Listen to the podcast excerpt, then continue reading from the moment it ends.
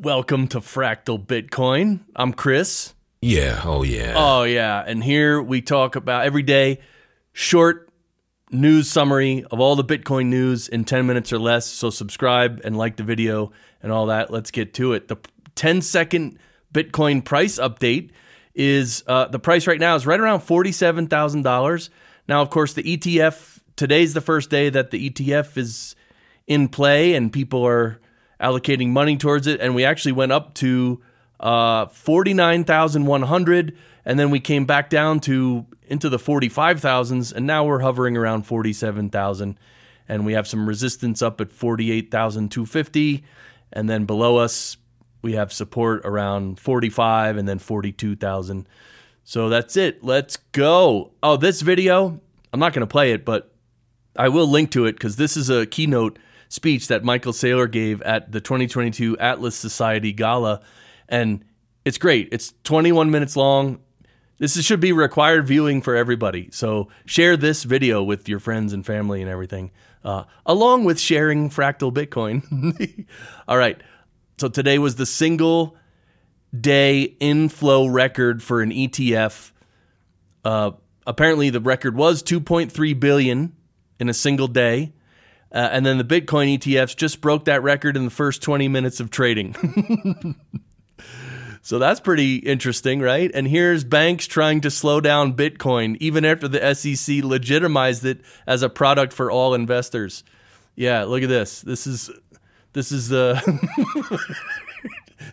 trying to slow down Bitcoin adoption. Some of these banks, you know, I don't real. Well, let me get to the next story. Right? Yeah, this is it. Vanguard, Citi, Merrill, Edward Jones, and UBS are all being reported to not allow clients to trade the ETF. And someone here, uh, oh, Steve, Stephen also said, and Wells Fargo advisors. So what this means is these investment firms are not allowing their customers to buy into the Bitcoin ETF. I think even Vanguard, I think they came out and said, oh, it doesn't align with our philosophy or something here's what's really happening. What's really happening is all these companies you see on the screen, they don't have their own ETF, their own Bitcoin ETF, their own spot Bitcoin ETF. The 11 that were approved, you know, including BlackRock and Fidelity and ARK, those 11 got approved. All these guys were asleep at the wheel and they didn't bother uh, applying for a Bitcoin spot ETF. So now that the 11 ETFs were approved and everybody's all excited and normal people are calling up and saying, "Hey, I want to invest in this." And these institutions aren't ready for it. So, it's their fault.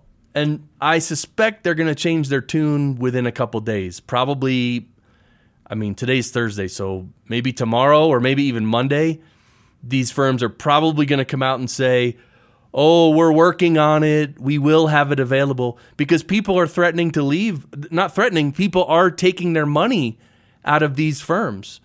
So, very interesting how this is all playing out. And McShane here says Bitcoin ETF is just layer two for boomers, which is pretty much true. And then uh, he, he says influencer reputation rarely outlives a single cycle because there's this supposed influencer, Bitcoin Tina, uh, and I think it's a guy, but he says owning and trading the Bitcoin ETF will be the best way to own Bitcoin.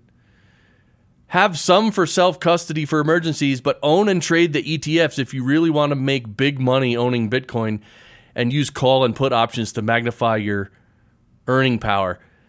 This is a hundred times better than physical Bitcoin, which, okay, this is ridiculous. So, apparently this guy was some influencer, but now he's just talking ridiculous because ETF is not the best way to hold Bitcoin. The best way is to hold your own Bitcoin in your own hardware wallet.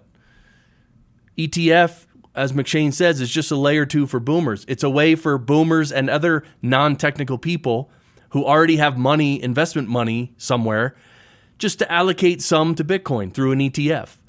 But of course, we everybody knows, er, anybody who knows anything about Bitcoin knows the best way to hold your Bitcoin is to hold it yourself. Period. Physical Bitcoin, physical. It's not really physical, but so anyway, yeah, so be so beware of these influencers who you're listening to, right? Just just be careful. And here's Mandrik. He says, uh, breaking. Sources confirm that Bitcoin software allows all users to send and receive Bitcoin peer to peer, permissionless, and without third parties. now, this is funny because this is not breaking news, right? He's literally making a joke because this is what Bitcoin is, right? We don't need investment firms, we don't need ETFs, we don't need anything. All you need is a computer. So he's he's just joking about this, but it's a good reminder, right? All right, Elon Musk apparently was on a Twitter Spaces yesterday with Cathie from ARK, and someone asked him, "Is is X going to integrate Bitcoin?" And he basically said he's open to the idea of using Bitcoin on X. And so, and apparently he hadn't really known about the Lightning Network, which I find hard to believe. Which, that's crazy, but but anyway, the point is, X and Elon are already planning something big for this year, some sort of crypto integration. We don't know what it is. But it would be nice if it included Bitcoin, you know, the Lightning Network. Would, would be cool. So we'll see. Uh, yeah. And from some local Bitcoin activity, this is the African Bitcoiners. They have an ecosystem that just got a massive boost, welcoming 17 visionary organizations to their Q1 2024 infographic update. So check out, yeah, they have an infographic. This is the African, uh oh, the African Bitcoin ecosystem and all these educational organizations and communities and media and mining and retail. So this just goes to show you locally a lot is happening with Bitcoin all over the world, right? Just because it's not happening here in the US doesn't mean it's not happening. Here's another one Grassroots adoption in Zambia. Yeah, and, and Anita says paper Bitcoin ETF versus grassroots adoption. Of course, grassroots adoption is better, but this is uh, Bitcoin circular circular economy launches in Livingstone, Zambia. Bitcoin Victoria Falls. That's the name of the group. So again, just more local adoption. We have to love this is great. We love this. We have to love this. This is freedom and liberty right here. We're watching it unfold, right? This is the main reason we're all into Bitcoin, pretty much. And here, just to, as a last story to talk about today, uh, about the devastation of fiat currencies that is happening and will continue to happen and will continue to accelerate. Fiat is just done. Fiat currencies are, they're all done. It might take years or even decades for them to finally die, but they're done. This article says Cubans prepare for 500% fuel price hike amid economic crisis. Yeah, the government of Cuba has announced 500% increase increase in fuel prices beginning on February 1st.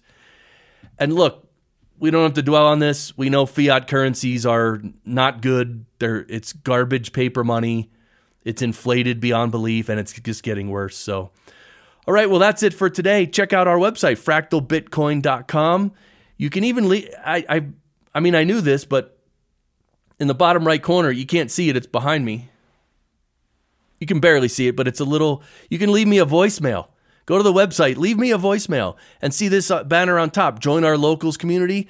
Click on that and join our locals community. This is a really cool place where we all hang out and talk and we help each other, and it's it works out really well. So, thanks again. Don't forget to subscribe and and share my show because I'm I'm new, I'm trying to grow, and that rhymed, of course. So, all right. Well, thank you for watching. I really appreciate it. We'll see you tomorrow. Bye.